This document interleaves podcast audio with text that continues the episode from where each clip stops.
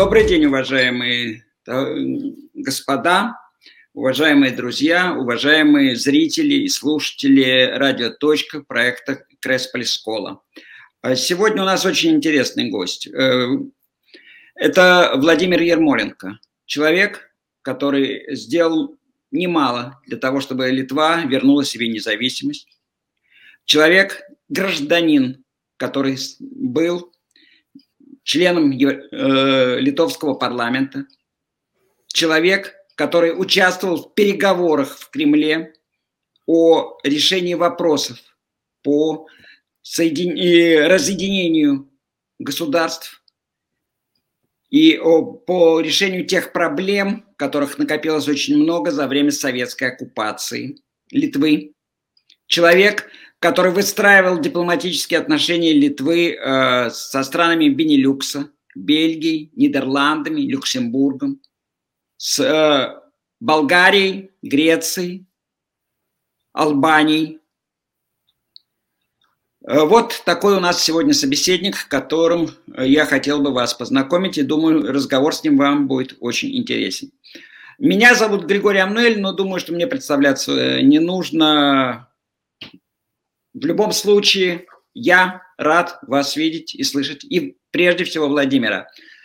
Лабадена, Владимир. А, первый вопрос очень простой на самом деле. Э, вы русский человек и всегда подчеркивали то, что вы русский, не только э, по языку, но и по всей культуре, которая вас формировала.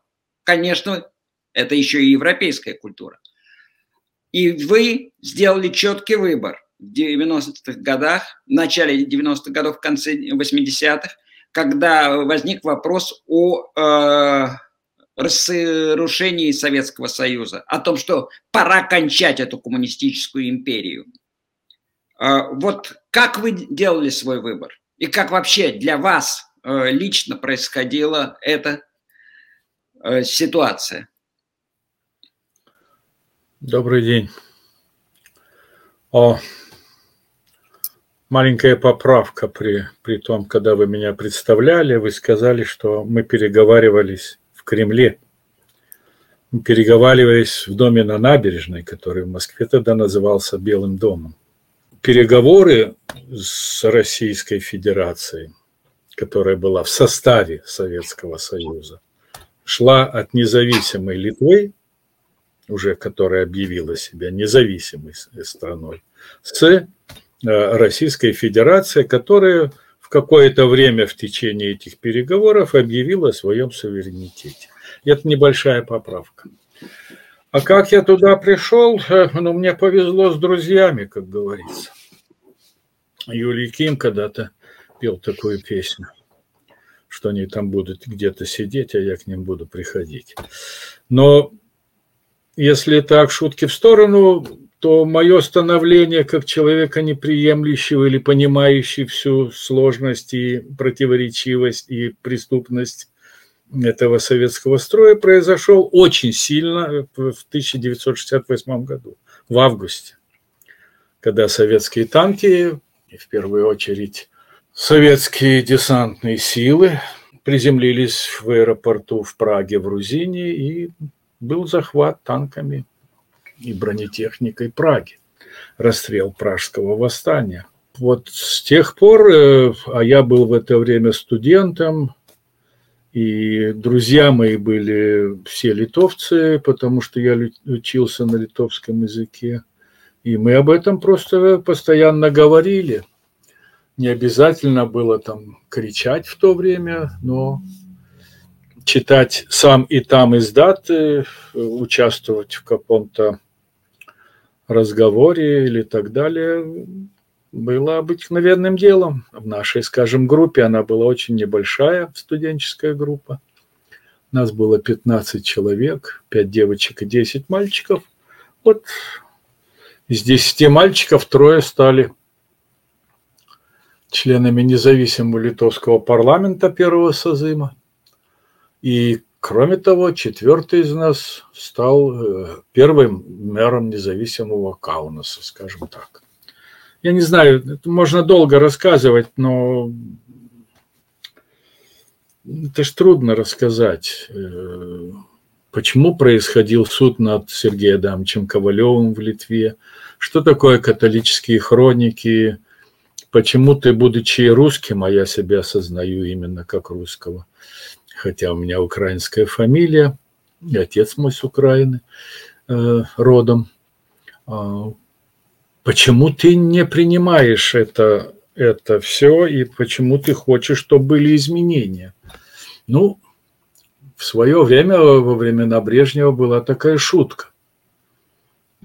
Никсон ему говорит, слушайте, Леонид Ильич, у вас э, диссидентов сажают. Ну и тогда Леонид Ильич тоже не очень называл фамилии людей, которых сажал. Он говорил, диссиденты? диссиденты. Ну, сиденты у меня есть. Отсиденты есть и досиденты есть, а вот диссидентов нет. Так вот, я был досидентов.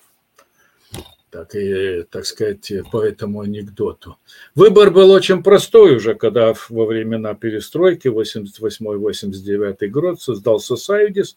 Выбор был простой. Или ты идешь э, и хочешь свободы вместе с теми, кто ее хочет, или ты отсизываешься и, так сказать, поступаешь так, как поступали люди, которые ушли в Интерфронт.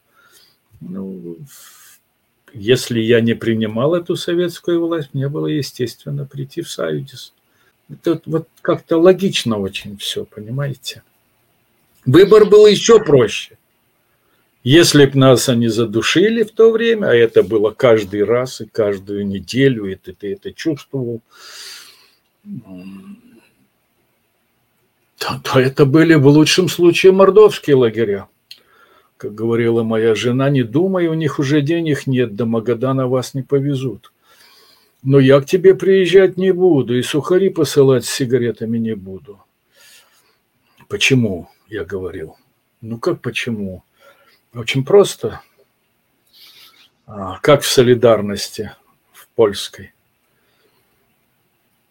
Люди сидели но не получали работу родственники.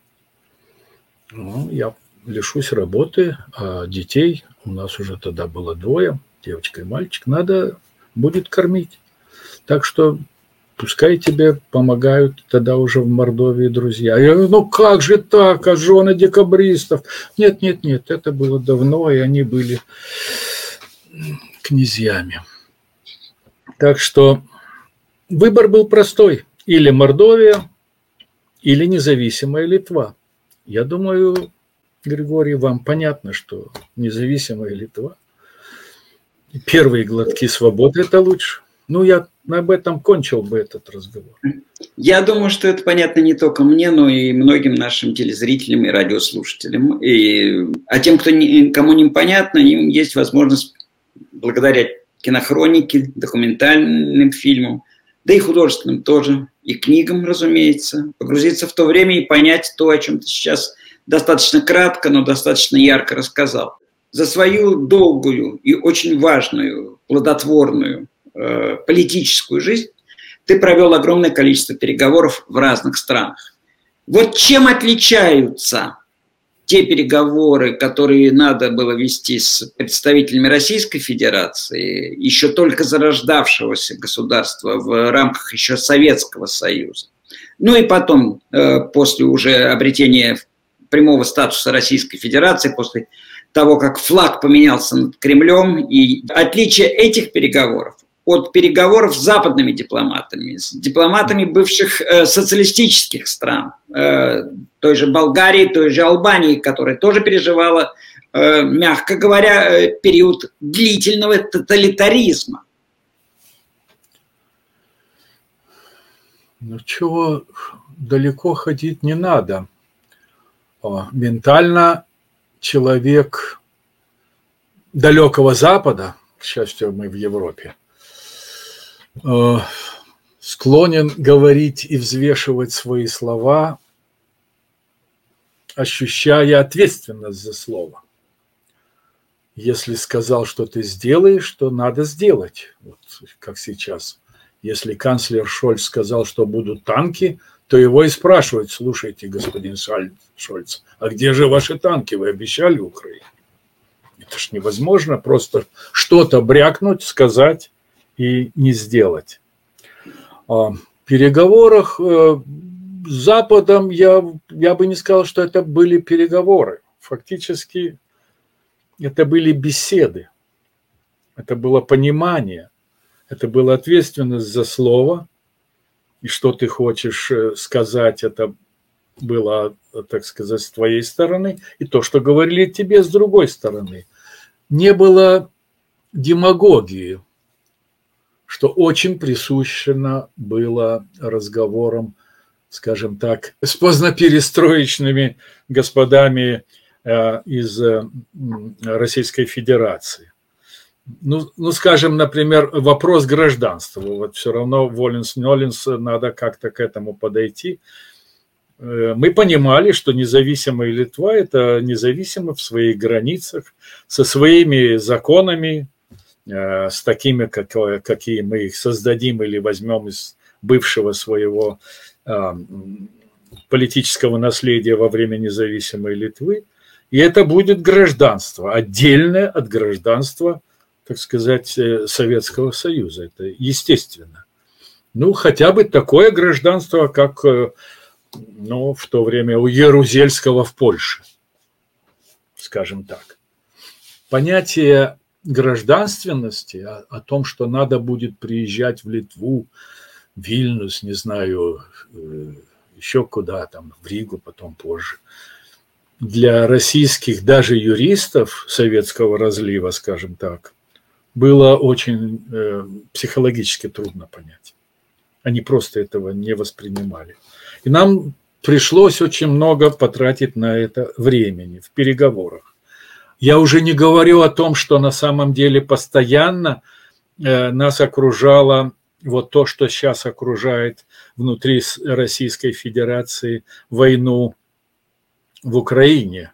Ложь, обработка пропагандистская э, мозгов э, слушателей этого ящика для идиота по Высоцкому, ну, телевидение, радио и так далее. Понимаете, пропагандистская ложь. Трудно объяснить человеку, что это значит, почему это вдруг, почему это вдруг кто-то куда-то уходит, ведь э, люди не знали ни Риббентропа Молотова с пакта, ни никакой нормальной истории, понимаете? И когда это происходило уже даже на уровне то, что сейчас называется элиты, те люди, которые садятся с тобой за стол переговоров, непонимание, невосприятие. Нужно время для того, чтобы это как-то донести, что ничего там страшного нет. Вот как мы с вами, Григорий, говорили немножко о том, что что такое, кто ты такой, и ты всегда говоришь там, я русский, например, да, во Франции так на тебя сразу смотрят, мол, русские это что? Это Москва, из Москвы, значит, приехал. Потому что согласно Наполеоновскому коду, они все, независимо от этнического принадлежности, они все французы.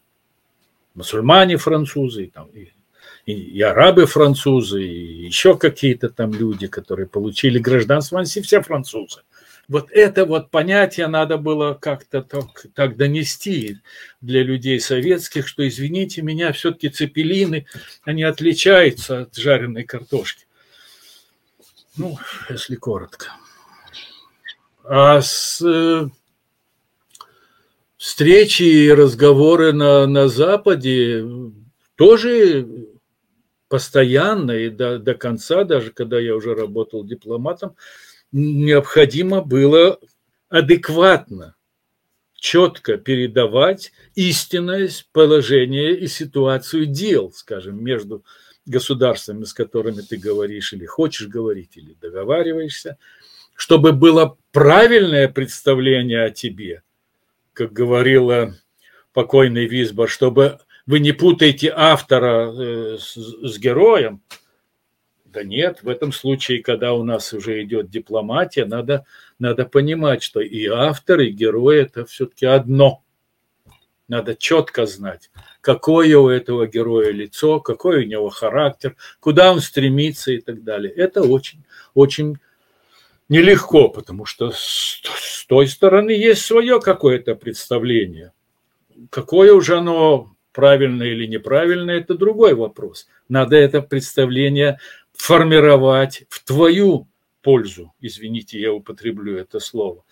В пользу это значит честно докладывать о том, что стоит на повестке дня для моей страны, если мы партнеры, или какие угрозы стоят перед моей страной, если это угрозы от людей, которые для нас ну, не партнер, понимаете? И что это будет касаться и, и того человека, скажем, с той страны, с которой ты переговариваешься. Это общие угрозы могут быть, как, скажем, угрозы радикального исламиста, или, или это могут быть какие-то локальные угрозы, э, касающиеся, не знаю, там, энергетики или энергетических ресурсов, или это могут быть угрозы глобальные. Вот то, что мы сейчас наблюдаем. Скажи, пожалуйста, э, а какое значение культура в широком смысле этого понимания имеет э, не только в твоей жизни, а в жизни вообще нормальной страны, которой так или иначе, к чему должны стремиться все остальные страны тоже. И где та дорога, по которой можно пройти, чтобы стать нормальной, не великой, а именно нормальной страной? Нормальной прежде всего для своих же граждан. Ну и желательно для соседей и даже удаленных на большие расстояния от нее. Да, я помню этот разговор мы недавно с вами вели. И тогда была фраза сказана, что на самом деле ни одного государства фактически во всю историю человечества, в котором первым бы приоритетом стояло слово «культура», мы как-то не обнаружили. Я думал дальше об этом уже, когда вчера, там, позавчера, не знаю. На самом деле, особенно в России, в России, давайте вот так, про русскую культуру как-то остановимся. Да, тем более, что сейчас это очень актуальный вопрос. Она всегда от, от стояла, Москвы. Да, она всегда стояла как-то в такой фронте, э, в такой фронте к государству. Нормальная, хорошая, прекрасная культурная, так сказать, литература, скажем. Антон Павлович Чехов хотя бы. Дальше. Советский Союз. Вдруг какой-то Булгаков. Ой, что вы, что вы, Булгаков замечательный. Ведь все время ставили Дни Турбиных. Да, но ни Мольера, ни оставшиеся 4 или 5 пьес больше никогда не ставили. Он получал деньги в Большом театре или там в Хате, в Хате, по-моему. Извините, это В Амхате, в Амхате. В Амхате, да. Но, но его, его не ставили его пьес. То есть на самом деле они четко понимали, что вот такая культура или такая литература или такой театр им не нужны. И мы это видим сейчас то же самое. Не, не угоден им, кому им, это им. Скажем, тот же самый режиссер Серебренников или какой-то Нобелевский лауреат Дмитрий Муратов. Не угоден. А какие-то они все стали врагами, понимаете? Но это я говорю про культуру, это не обязательно, я на современное время перевожу, но, скажем, вот представьте себе Чаадаева с его письмами в современной России – вот я говорю о той культуре, на которой, скажем, воспитывают детей. И не все дети воспитываются, как мы знаем. Невозможно, видимо. Особенно, если государство не прикладывает к этому свои, свои усилия. На человеческой литературе, на человеческой культуре. Человеческое – это значит отличать добро от зла – хотя бы не пытаться говорить, что из-за того, что у кого как какие-то большие проблемы с мышлением и там, или, скажем, с формулировками, его надо захватить, колонизировать или там заставить что-то сделать. Культура и литература постоянно в России собирает все, что в ней было человеческого. Понимаете, вот я уже сказал, там доброта и так далее. Государство в России постоянно сопротивлялось этому. Возьмем и царскую Россию, возьмем какую хочешь, я дальше туда не хочу ходить во времена там мономахов всяких. Это уже историки пускай туда ходят. Мы говорим о том, что отделяет, по сути, государство от людей культуры и от людей, которые делают культуру. Историки ли они, писатели, потому что историки – это образование – лживая история – это лживое образование и воспитание лживого общества. Как может культура лживая существовать сотню лет уже, извините, с небольшими перерывами, которые мы все, ну, которые, которые там все, не все, которые называются таким интересным словом оттепель. Оттепель. Вдруг что-то можно было сказать правдивого, но нельзя еще было печатать. Никаких печатных этих самых. Вдруг раз, раз, раз, раз, один день Иван Денисович. И сразу опять вся оттепель кончается заморозком. И сразу начинаются суды. Я уже одно, одну фамилию напомню, Синявский хотя бы. Как в современной терминологии Российской Федерации, опять же русофоб, мало того и, и народец.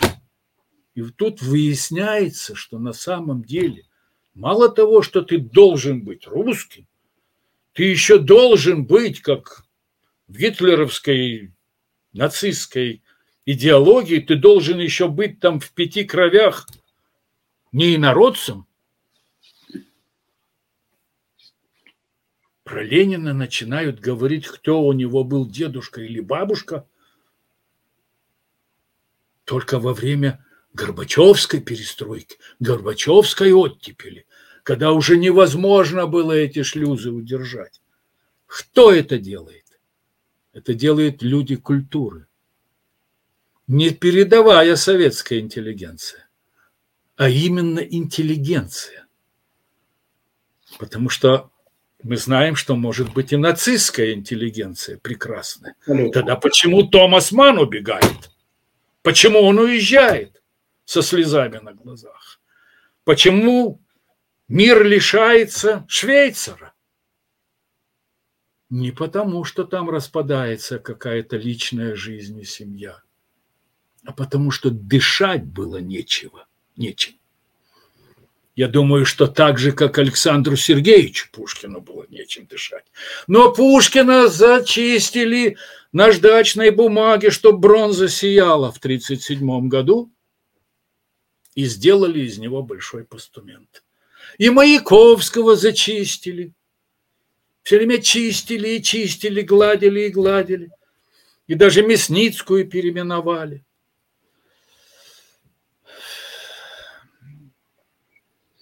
Почему? Потому что культура всегда была и милость к падшим призывал, опять же, Александр Сергеевич. Это всегда сострадание, это у Гоголя шинель. Правда ведь? Абсолютно. А государство, которое трубит только о том, что мы посеяли столько-то килограммов кукурузы там на квадратный метр и собрали еще больше, чем посеяли, к счастью, она как-то не понимает о том, что, ну да, собрали собрали, а люди-то немножко голодают, голодоморы, просто мор – просто мор. Вот это вот и приводит к тому, что культура всегда, если она истинная, настоящая, противостоит влиянию государства. А государство как может отбивается. Я пытаюсь все время говорить о российской такой направленности этой культуры. Не хочу там древних греков брать, там еще кого-то. Культура про одиночество человека, литература, молчание, отчаяние. Она, конечно, не вписывается в светлый образ строителя коммунизма, который за 20 лет должен был построен. Скажи, пожалуйста, мы ведем наш диалог в страшное время, время войны. Войны которая идет пока, к счастью, для кого-то, и к горю граждан Украины на украинской территории, но войны, которая, безусловно, является уже, с моей точки зрения, войной, которую можно называть мировой, потому что это война не только двух а, разных армий, но это двух разных идеологий и двух разных пониманий развития человечества двух разных цивилизаций, если угодно. А, когда-то, в советское время, именно благодаря литовскому в большой степени фильму «Никто не хотел умирать» Витауса Джилячкевичкиса появилось во всем Советском Союзе новое понимание, новый взгляд на войну, ту прошедшую, Вторую мировую войну. Что сегодня можно сделать или нужно сделать, чтобы э, во все дома, в том числе на просторах и России, вошло правильное понимание войны, на которой, которая может быть только трагедией и никакой не великой победой. Что с твоей точки зрения, с твоим жизненным опытом можно сделать, исходя вот из э, этих посылов? Что можно сделать? Это то, что сделали на Украине люди, которые имеют разные взгляды, выражают их на телевидении, которые сделали мораторием на время, на время убийства своей нации, молчать и пока что заткнуться и не критиковать, скажем, правительство дать правительству и президенту Зеленскому работать. Это первое, что надо сделать. Говорить хотя бы ту правду, которую можно сказать людям. В первую очередь украинцы говорят про Украину или про то, что происходит со стороны агрессора, захватчика. Вот это первое. В отличие от Украины, на той стороне которая нападает, которая ведет эту страшную войну. Страшная, она действительно страшная. Я не очень могу уже за ней следить. Иногда меня, я человек уже такой чувствительный стал. Я не знаю, ты сказала в фильме, который, да, в то время это был фильм, но это был фильм не о войне, это был фильм о после войны, о том, что такое другие, которые разбивают твое общество, и когда внутри этого общества они заставляют этих людей убивать или насиловать друг друга из-за каких-то идей привнесенных. Любая война на самом деле за, за какие-то идеи, за одни или за другие, но против человека и добра, о котором мы только что говорили, приводит э, к страшным результатам. Она не воспитала ничего. Этот фильм не воспитал. Этот фильм просто приоткрыл ту правду о истории, которая существовала на уровне людей, которые живут на Земле. Человек, которого я в свое время уважал, не понимал, почему другие не уважают, сделал прекрасные две серии, которые называются «Несколько дней из жизни Ильи Ильича Обломова». Это Никита Сергеевич Михалков. Немножко пришлось мне в разные периоды его жизни с ним общаться. Между двумя сериями он сделал прекрасный фильм, который посмотрела вся Россия. Вся. От интеллигенции до самых там крестьянских э, людей, э, о которых говорил, там, скажем, Шукшин. Пять вечеров.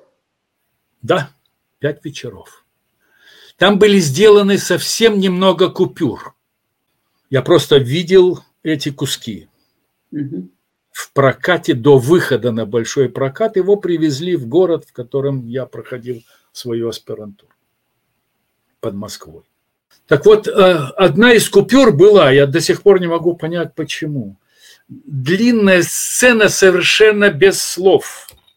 Когда человек идет в армию, его забирают, его забревают с бритыми навечно головами, как в песне бардовской. Он садится в грузовик, и этот грузовик отъезжает, и он все время смотрит на, на эту Гурченко, кого там она играет, я уже забыл этих героев. Ничего нет, ни одного слова, ни за, ни против. Но это слово именно о войне. Он уезжает навсегда. Потом уже по, по, по тексту фильма становится понятно, что он после отсидки, после лагерей, тоже, что молчалось всегда, но всегда было в театре, или, скажем, на кухне у людей, или просто между людьми. А куда делся Иван Иванович, который поссорился с Иваном Никифоровичем? А вы что, не знаете, Иван Никифорович? Ну, знаете, сволочь оказался врагом народа, вот э, и за ним туда же и Иван Иванович. Вот это вот, если бы Гоголь написал, это было примерно так. Мы говорим о том, что такое война. Я себе позволю, я готовился к этому вопросу. Я не знал, что он будет так задан. Во время войны самой убедительной ложью, которую поглотил весь немецкий народ, был лозунг «Битва за судьбу немецкой нации». Этот лозунг сочинил то ли Гитлер, то ли Геббельс, и были в нем три облегчавшие самообман, самообман, составляющие. Он предполагал, во-первых, это война. Совсем это вовсе не война. Аналогия с сегодняшним днем абсолютно один к одному. Во-вторых, ее развязали, развязала ее судьба, рок, а не, а не Германия. Так звезды боги сказали, извините меня. И в-третьих, это вопрос жизни или смерти для немцев, которые должны полностью уничтожить своих врагов, иначе враги полностью уничтожат их самих. Ну, мы это слышим довольно долгое время. Последний год, больше, чем год уже с января прошлого года это постоянно я слышал. Я на этом, так сказать, сидел. Это написала Ханна Аренд. Ведь на самом деле все одно и то же. Сегодняшняя Россия отвечает просто всем этим трем требованиям к один к одному. Культ одного лидера есть? Есть. Культ умерших за что-то великое, несомненно, великое. Есть? Есть. Миф о былом величии своей империи, которая распалась, есть? Пропал Советский Союз, есть этот миф. Ах, как было хорошо. Ах, прекрасная картошка, тошка, тошка, пионеров идеал. Если кто-то помнит эту песню. И есть это желание, это величие вернуть. Существует.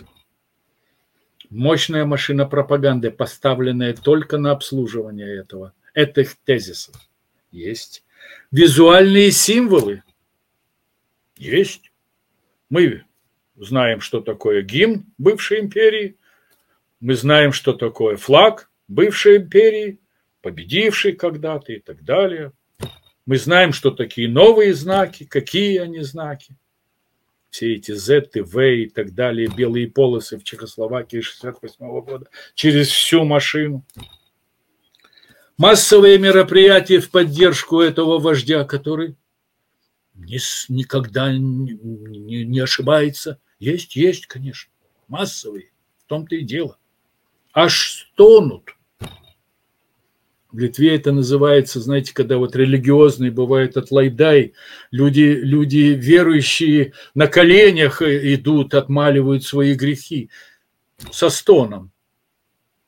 Часть религии, массовые мистерии, можно так сказать, если употреблять такое греческое.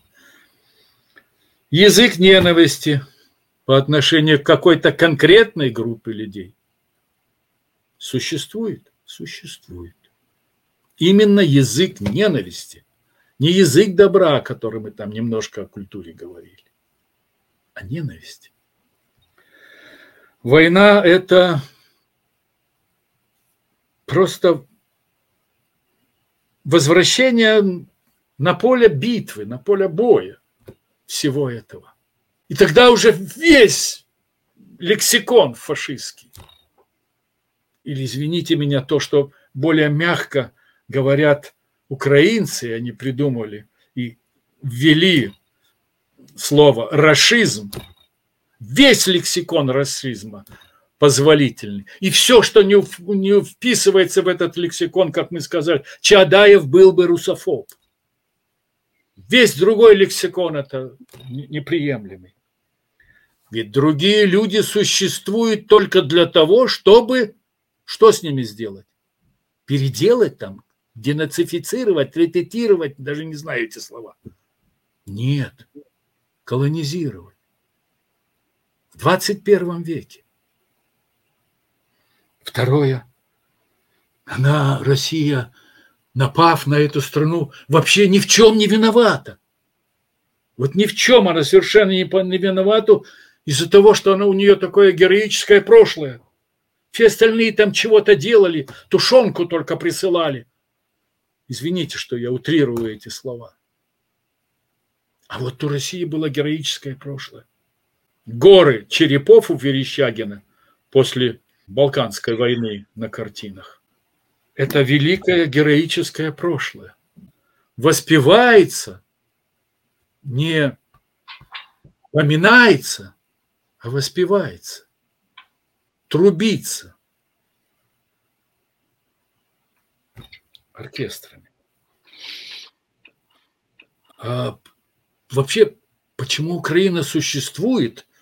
Ведь она существует, потому что это все был международный заговор. Георгий, вы, наверное, Григорий, вы, наверное, этого не знаете. Во всем виноваты же американосы или как там они их называют, пиндосы, это, это все они заговорили, вот они вот все это, все это делали все эти 30 лет. Януковича делали, и всех остальных они делали, да. И Украина вообще, это непонятно что. Заговор просто. Ее надо как-то по-другому устроить. А как это сделать? Только войной. Они не слышат, что мы им говорят. Они сами от себя не отказываются, они сами не, делают то-то и то-то, они к нам не идут, как в Орду ходили князья, на поклон. Такой лидер, который ведет вот такую политику много лет уже, он должен быть просто уничтожен. И он представляет большую, большую беду для всего мира. Поэтому это мировая проблема. Поэтому это мировая, мировая ужасная проблема. Это надо сделать окончательно, бесповоротно, один раз, без никаких перемирий. Потому что перемирие уже было не одиножды. и без всяких этих переговоров о ли, демаркационных линиях, которые позволяют опять что-то в голове придумать такое, ну, что вот, э, извините, я опять напомню Чадаева, который русофоб. Спасибо, ты абсолютно прав, и я с тобой полностью солидарен в твоих оценках. Надеюсь, думаю, что и многие наши телезрители, радиослушатели, радиоточки проекта Кресполи Скола также с тобой солидарны, или о многом после твоего монолога, которому я как мог старался не мешать, а, задумаются о чем-то, и э, что-то им станет более понятно.